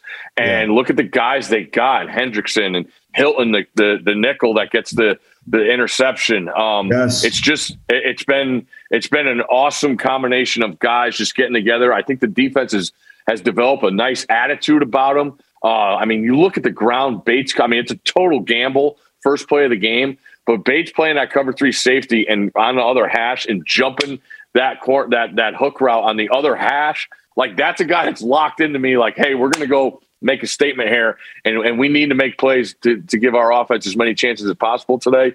And, and the Bengals did that. Um, so you look at that, I, the offensive line worried me. I said it all week. Um, that's why I leaned Tennessee in that game, because playing offensive line on the road, it sucks. Oh, man. Yeah. It sucks. You, you got crowd noise. You got to go off first movement in the defensive line a lot of times, almost basically on every third down, because you know the crowd's going to be into it. Um, you got a young quarterback that does like to hold on to the ball that extra second to give his receivers that extra second for, for separation, and you saw that add up, but they just kept coming back. Uh, Mixon made a couple huge plays. Uh, They went uh, T. Higgins on that delayed slant. Burrow was locked in with him on that. And then yeah. the play at, right before the field goal uh, where they run the, the cover two beater, the out route to Chase on the double move, is just a sick, sick play. And to be able to execute again there with the stakes of what they are just shows me the world of, of what Burrow's capable uh, and of Chase. So, like I said, I, I, I, I take it all in, embrace the journey if you're the Bengals, because this has been phenomenal. Um, you, you dreamt about this stuff, uh, going on the road and getting a win in the playoffs at a one seed. Like, take it all in and, and enjoy this, and and, and and then you know roll the dice Sunday, because when I look ahead to that, I I, I don't I don't see it at all. Um, no, I wonder. The number was six and a half. I could see them covering. It's already seven. Um, it's already yeah, seven. It's seven. I could. I, I would. I would take the Bengals to cover, but I think the, the the I think the the Chiefs win that game. I mean, like, if you're a Bengals fan and you want to and you want to have some fun with that one, definitely. If it goes to six and a half, buy back to seven. But um, I think it's just too hard to ask them now. Joe Burrow doesn't think so, and that's no, what makes exactly. him great. Like Joe Burrow, Joe Burrow is the reason that in a don't flinch game they don't flinch, and that was a, a don't flinch game. Like Vrabel and those guys, that's that's pre-fight, weigh in, like stare down type energy going to Tennessee, and they. You mentioned the defense; they match the energy of these guys. I mean, like to stop them on a fourth and short in a crucial situation, to come up with a turnover to put Tennessee on their heels, just to get those points. These guys deserve a lot of credit. So a lot of people say, hey, Raiders, Titans, not, not you probably the two teams that, that, you know, were the most untalented at times this year um, in the A F C playoffs, but two of the toughest teams, and the Bengals yeah. and the quarterback. So deserve a lot. Joe, of Bur- Joe Burrow's got two playoff wins in the last two weeks. That's a hell of a lot more than a hell of a lot of great quarterbacks that played in the sport. Well, he got two in two weeks, and that's more than Dak, his entire – which is – these stats are dumb. It's the Q B wins thing, but – Correct. Again, it's like starting your career playing with house money a little bit. Mm-hmm. You know, no doubt. How long, like a Romo had to wait. I mean, like yeah. these are things that matter, and uh, I think, you know, as he as he battles year after year, it's nice to have these pelts, uh, you know, on the wall. So, um, all right, well – couple big ones this weekend. I don't think we're going to be disappointed. Uh, I can't wait already. Uh, Steve, thank you very much, and and have a great week, dude. All right, good luck getting out of that gamer den. Yeah, the gamer den. It'll trap you, bro. I might play fucking Fortnite or something here before I leave. See you, buddy. I started taking Athletic Greens because I wanted to see what all the hype was about. With one delicious scoop of Athletic Greens, you're absorbing seventy-five high-quality vitamins, minerals, whole food source superfoods, probiotics, and adaptogens to help you start your day right. This special blend of ingredients supports your gut health, your nervous system, your immune system, your energy, recovery, focus, and aging. And it tastes great. It doesn't taste like it's super healthy. It kind of has a mild tropical taste that I actually look forward to each morning. I recommend it to the whole Greenlight crew, especially Cowboy Reed. And now everybody's feeling spry. Athletic Greens uses the best of the best products based on the latest science with constant product iterations and third-party testing. A G one is a small micro habit with big benefits. It's one thing you can do every single day to take great care of yourself. Athletic Greens is also a climate-neutral certified company.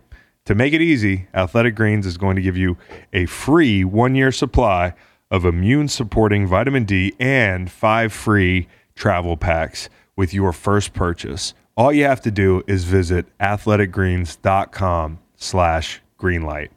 Again, that is athleticgreens.com slash greenlight to take ownership over your health and pick up the ultimate daily nutritional insurance. So that was Stanford Steve. Um, I'm bummed we only have a couple more of these.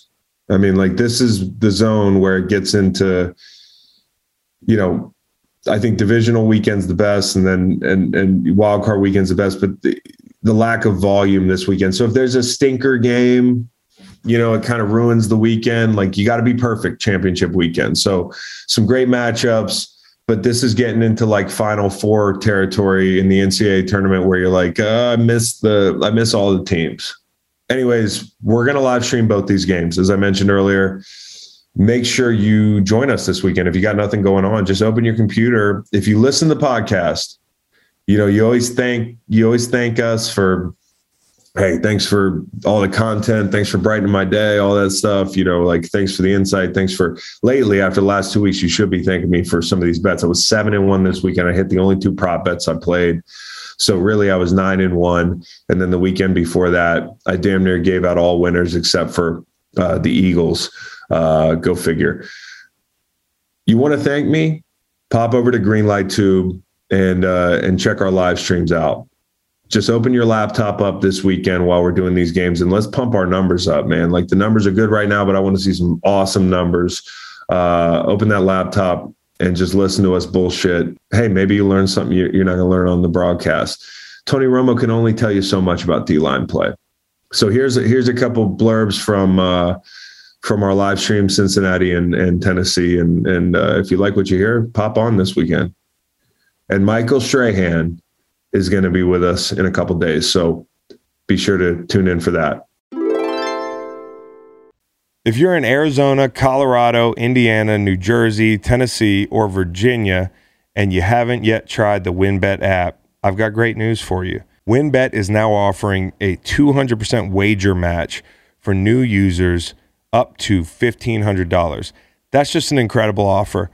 WinBet is basically giving you double your first wager in free bets. Don't pass it up. Download the WinBet app today. Terms and conditions apply. Must be twenty-one or older and present in a state where WinBet is available. Gambling problem? In Arizona, call one eight hundred next step. In Colorado, Indiana, New Jersey, and Virginia, call one eight hundred gambler. And in Michigan, one eight hundred two seven zero seven one one seven. Tennessee, y'all too. one eight hundred eight eight nine nine seven eight nine. All right, so I'm on San Francisco uh, catching six later. I'm on the under forty-seven there. I'm teasing the Niners with the Bengals. Uh, I've got Cincy money line. I've got Cincy catching four. I've got the under forty-eight here. Basically, what I'm doing here is I know the end is near, and I'm just spraying. You know what I mean? Like, just spray. This is when it starts to feel like the, the Elite Eight in the uh, N C A A tournament. You're like, fuck, it's almost over. Super Bowl Sunday is the Final Four. Championship night, nobody cares. Cincy uh, plus seven. Under forty-nine, Tennessee, Cincy. Under forty-nine and a half, Rams, Bucks. Kansas City uh, given a point and a half. That's a uh, parlay that half a unit could make five thousand dollars. Mm. We hit on the last big one. We hit on the last big one, so Uzama and Mixon over receiving yards. Oh. Oh. Uh-oh. Oh, whoa, whoa, whoa, whoa. Incomplete. This, this is, is how you big win this yeah. game. This is how the fuck you win wow. this game, dude. Damn. And a great job getting him down in the open field. Chopping that one blocker down, making sure Chase has Bolton, to hurdle you. What are you doing? You guys just give up. But this is it. I mean, they yards. bring they bring uh, what eighty. A they bring eighty guys here. That's a crazy catch too. So is that that's pretty much the only thing thirty-seven could have done, right? Yes. Um, yeah. Just slide in and right, well, right yeah. in front of the blocker. Yeah. But, and anyways, Jamar Chase and Fulton, um, I think, grew up together or went to college together. Uh, L S U, both. Yeah, L S U. I think they, I think they might have grown up together too. And so, like, that matchup's pretty interesting, putting those two guys on an island. And that's the thing that makes Jamar Chase great. You know, you can throw a screen to him that can go for eighty, just like you can throw well, a deep ball to him and, and then go you for run eighty. A reverse. Very few guys can Ooh. do that, but you really can't get comfy if you're the damn the Bengals, man. Tennessee team. They're a lot like the Niners in the way we were talking about. I think Swagoo and, and us were talking. Who, yeah, Swagoo was saying there was something in Scandal, the T V show, yeah. where they were just dripping water on a guy's head, and it was just like the guy went crazy eventually. Chinese, Chinese water torture. Yes. Yeah, he said. I that thought was there was the a term for it, but he said that's like the 49ers offense. Like, even when they're down, they don't worry about it. They just keep, yeah, Drip. like running the ball, yeah, dripping drip. the water. And Tennessee keeps dripping the water, too. So, like, I don't care if you're up six. I don't care if you're up nine after the next field goal. Keep your fucking foot on the gas pedal.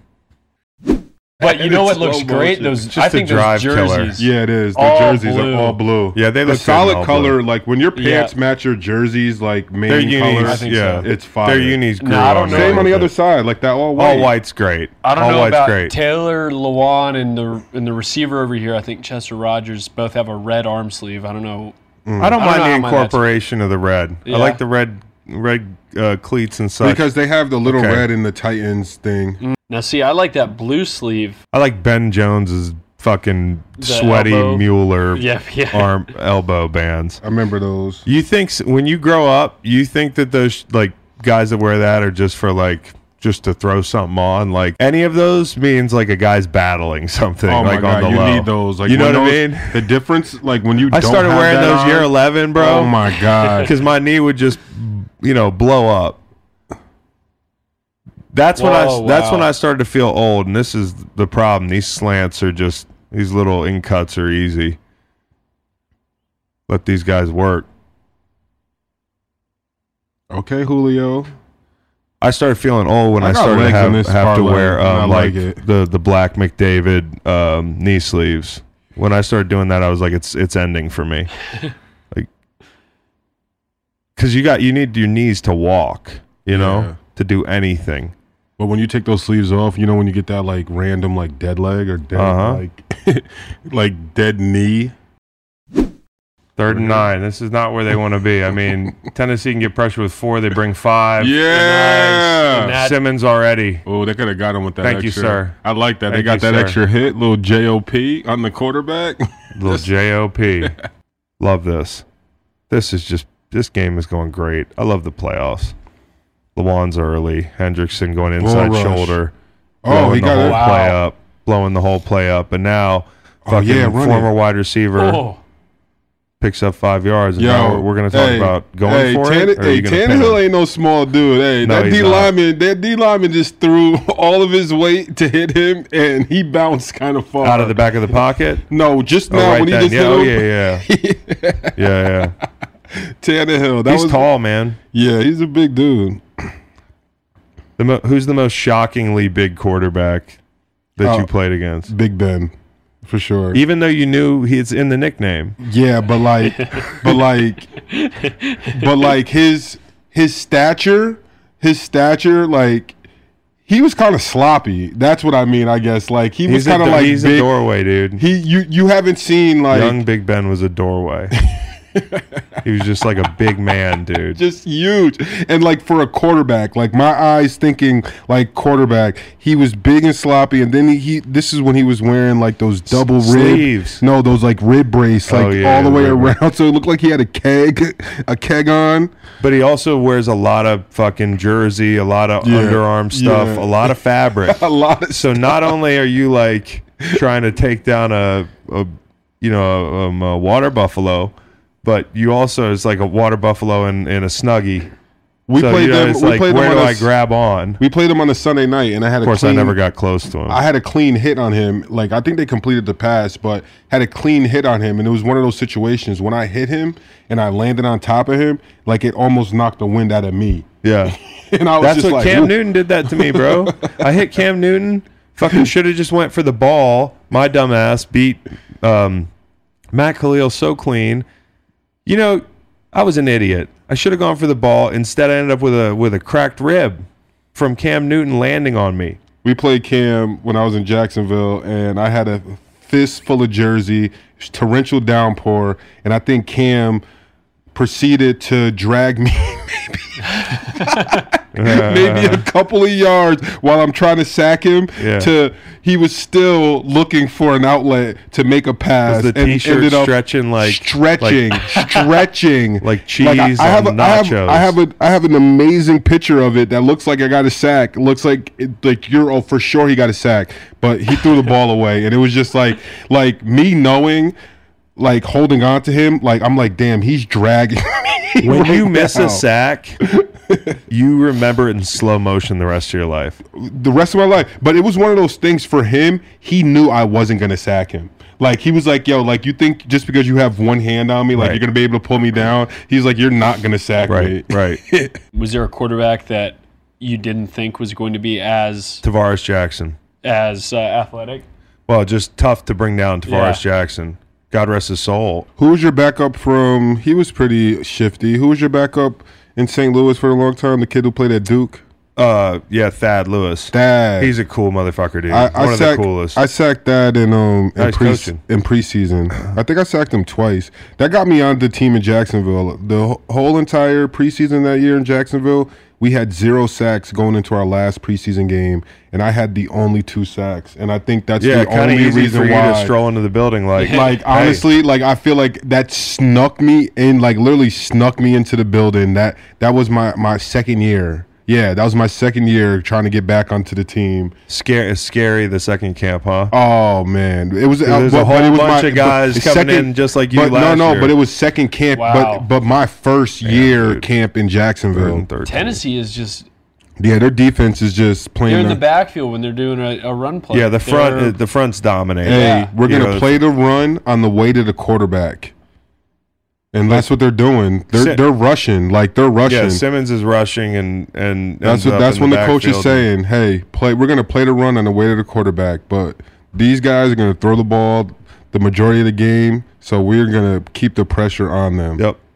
And if you stay in your lanes, you should be able to make tackles if they hand the ball off. Probably a whole lot of resetting the line of scrimmage talk. I mean, these guys are are very vertical.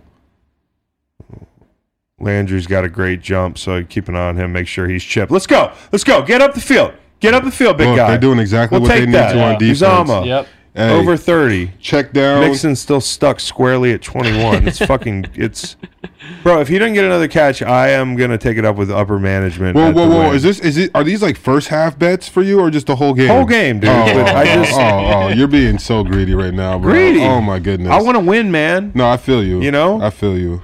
I want to win. Win bet. I'm like Joe Burrow right now. I want to win.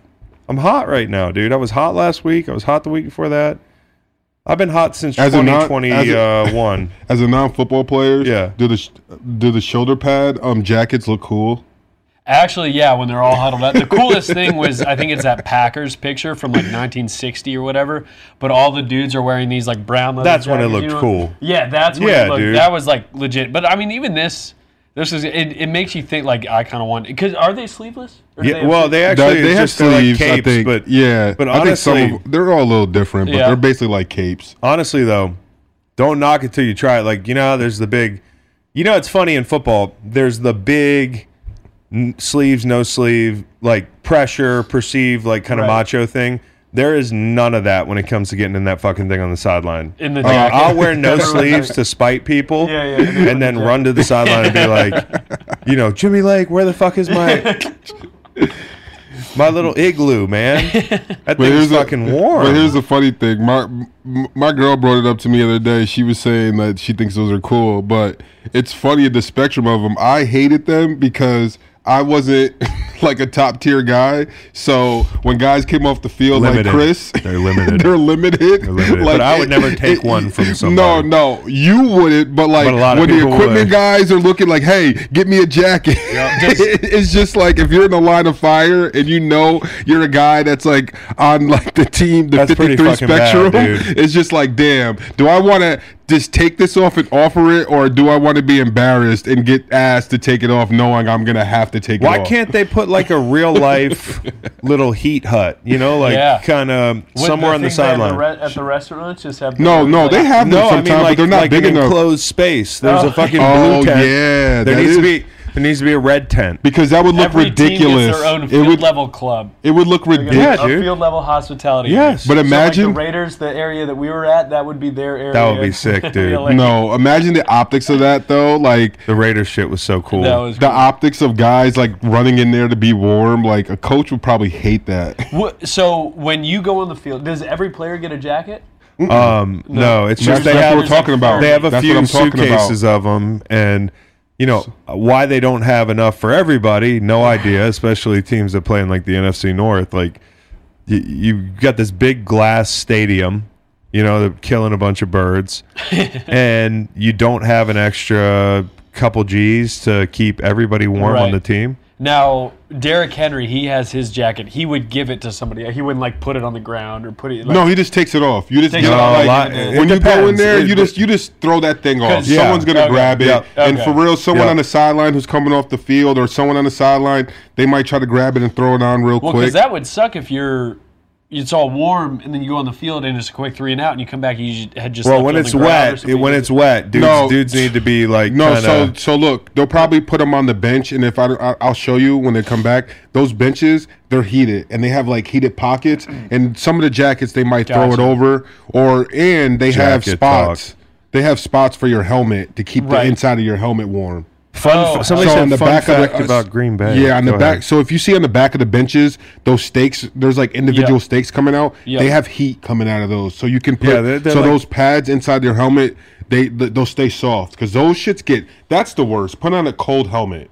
Yeah, cold helmet's the worst, especially it's you know. A, so if you if you're on a team who doesn't have practice. that on the bench, like heating up the helmet, that shit sucks sometimes. To have to put your helmet on and your pads are kind of like frozen. Late in the season, it hurts to put your helmet on. Every anyway, day. yeah, your your your head is just like I'm tired of this. Oh, don't drop so the again, rock. Oh, this line is having a hard time sorting these pressures. Mm. I mean, this is just a basic edge pressure with Landry coming underneath. And we'll see if the guard's late. Look, he thinks he's got help. It seems like it's loud in there, No bueno, too. but just no bueno. They're no. rattled. I think the I think the crowd is helping out a lot. Totally rattled. Oh, fuck. Slinging it. Oh. Yes. He has not been great today. That miss, the pick. He missed uh, A J Brown on a third and eleven, and even that drop earlier by the uh, by the tight end that's it's on the wrong, it's on the wrong side of him. He's, yeah, he's turning up. Tannehill does not look good, folks. Folks, Tanne- Tannehill does not look good. You know what? It might be Tannehill and Zach Taylor have a big history together. Maybe that's on his mind. Mm-hmm. Not I think focused. He coached him at Texas A and M. It's a home playoff game. You got too much to I'm deal with. I'm fucking with you. I don't think he's really got that on his mind. But I read something about it. A commenter asked, is there anything you would invent to make players more comfortable on the sideline? Absolutely. That, that um, commenter might be related to you. Diane Long. Oh, awesome. Uh, great question, Mom. Uh, I would say, like, zero gravity chairs. um, or, like, a safe space. Maybe a safe space where you could, like, Those there's a D-line coach who doesn't know what the fuck he's talking about, and he's just not, he won't stop bothering you about something that didn't happen.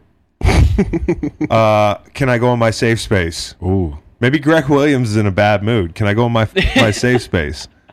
I would go in the safe space to, to put Greg Williams in a bad mood. I love fucking this with is Greg a good, Williams. This is a good job not getting a penalty. Great question. Great, yeah, great question. Oh, what was nah, that? A fumble or? No, nah, it was deflected. He threw it right into his hand. It's fucking bad, dude. It's bad. Right into. Tennessee's defense is flaming. And then all up. they need to do is is rush four. They're gonna score. They, if they score on defense, that's all they need to do is score on defense. Threw it right into his palm, man. Andy got hit. Golly, yeah. They're having trouble. God, dog, dude, it's gonna be tough. y'all are are D linemen for the Titans. What are you saying to your fella? You guys know you can get pressure with four. What are y'all talking about? Right now, it's first is D J O, and D J O is D J O, and it means don't jump off sides because it's third and four. The easiest thing that oh, you sure. can, the worst thing you can do right now is jump off sides and give five-yard penalty mm-hmm. and give them an automatic first down. And it just so, depends on the the, the the head bob, you know, at home because, you know, obviously they're not going to be going hard count because you can't hear. But what you are going to be getting is that double and triple head yeah. bob, and that's the scary thing. Like so, and also watching like the, the fake. If they're like the tackle tap, you'll see like the either the guard or the center. Mm-hmm. Like one of the guards will look back and maybe tap the center, and they might do fake ones of that, but they're just they're just going with it. Yeah, not a time to play around right now when you're trying to just get these yards. How annoying! I. Yeah, I mean, you guys weren't running backs or wide receivers, but how annoying would that to be? You you have the ball after the play, someone's scrapping at it. Oh, we do it all the time. Yeah, it's, like, it's the you, best. It's a major agitation. Oh, do you remember when uh, Alvin Kamara got into it with um, you, Christian Wilkins on yo, Monday were, night? Yeah, um, you were gone, Chris. Said, it was because of that read. I mean, honestly, yeah, that's the fucking thing that, you know, ball carriers. I feel like they're traumatized from their coaches doing that the oh, entire yeah, training yeah. camp. Like, but, not yeah. even in a football sense, but just go. Like the annoyance. And like it's one of those things for defense. If you knock it out a guy's yeah. hand, even if it's after the play, that can make that running back like right, think right, like, right, damn, right. I'm not holding the yeah. ball the well, right that's, way. That's what, because like he's obviously on the ground, but he yeah. can't. One in, in his mind, he can't confetti? one hundred percent let go. Not yet. No, like, you never know. Right, like right, so, like right. they're tall, and it's one of those things too. It's like. Even when you see the ball on the ground, like good defenses, you'll see like defenders kind of rush to try to pick it up because like yeah, yeah, you just always, it right. doesn't matter. Like because the refs, they make mistakes all the time and they don't right, know what right. to do. And the worst thing you could do is just let a ball just like roll around. So you want right. to pick it up. So if it is something, hey, I have possession last. That's another thing. Simmons just creating. Oh, wow. yeah. Havoc. Another tackle without going to the ground for what up, Jeffrey nine, Simmons. Eight? Jeffrey Simmons just body slams people. Yeah, I know. Like a, a, a wrestler. It's like a fifty-four-yard field goal now. Yeah, it's tough. You Ooh, can't do nice. This. Yeah, rip to the sky. Just and honestly, keep it going. Honestly, though. Hey, for you guys out there, keep uh, that rip. You want to take that rip down? No, you keep it. Honestly, keep it up and going. Run the circle. I think Burrow's got to. I think Burrow's uh. got to move in that pocket. I know. I you know. I don't know how the mobility feels right now, but. There's a, a vacant B-gap to your right to kind of slide to step up and deliver a throw. I know it doesn't look like that, but I don't think that's a, a clean, clean, clean win. Wow. Which means he's thinking about shit. His eyes are down the field. He's, you know, Burrow, I've always talked about how great he is moving in the pocket. You know, if he's not able to kind of find pockets inside the pocket back there, he's probably looking at the coverage. Simmons is having a game, boy. Run the Just ball. Keep hearing his name. Number ninety-eight, baby. Wow. Boom. Look at that. Four sacks and eight pressures on four-man rushes. Jeez. And that was the whole thing. Like, and you knew they were going to be able to yep. do this. And you, and a lot of people said, if they can do this, they're going to win this football it's game. That muddle, and they, you it's know, that and, muddle rush, too. It's just like, hey, you can let him scramble as long as it's not outside the hash. Yep. Saffold's still going. Is that Saffold? Oh, yeah. I played an all-star game with Saffold. It's a good dude. You played against yeah. him too at Virginia, yeah. Indiana. Yeah, that was the that was the best game. We were beating the shit out of him, and Matt Conrath had the unfortunate, unfortunate pick of cards that he was going against Saffold, yeah. and like literally everybody was getting off and getting like stats that game except for Matt. Yeah, because Matt was just kept like, coming to the sideline. Everyone kept coming to the sideline, being like, "Yo, I'm killing my guy. I just hit him with a spin move, this and that." And Matt was like, "Yo, my guy's good. Like the guy, guy I'm going really... against, the guy I'm going against is really good." And lo and behold, it was it was Stafford. I yo. remember him telling that story. I think we ended up all teammates in Saint Louis, Matt mm-hmm. and Saffold overlap. Yeah, he talked about how damn good he was in college. I mean, he's been really good in the pros, too. He's got to clock it. Other teammates? Clock, clock, clock. Hand oh, the ball to the official. To the Mixon goal. Watch T V. Yep. Mixon watches T V. Joe Mixon made me money, and he watches T V. Fuck yeah, dude. He he saw the, the debacle in Dallas, man. He saw it. Mixon watches T V. Thank you. Give the ball to the official. I mean, if they finish this thing with a touchdown, you catch yeah, him four. Backside. Oh, Mixon! Wow. Backside. Let's go, man. Hey. Hey. Hey. hey. Let me, I want you to... Who they? Who they? This is the this this is the hottest person in America on the WinBet app right now. You're looking at him. Let, let me look into the camera. I am the I am on fucking fire, dude. Outside that Philly pick last week, which is a you know is a blind spot. Hey. Call the fire department, man. This is incredible. This year, Super Bowl fifty-six is in Los Angeles at SoFi Stadium, February thirteenth. You can scour resellers to buy an overpriced ticket close to the day. Of course you can. Or you can lock in the Super Bowl experience of a lifetime now with our friends at On Location. You want to craft a perfect confetti angel just like I did? Go to the game with On Location. The official hospitality partner of the N F L is offering you the most exclusive ticket packages available. Visit onlocationexp.com forward slash S B fifty-six or search Super Bowl On Location.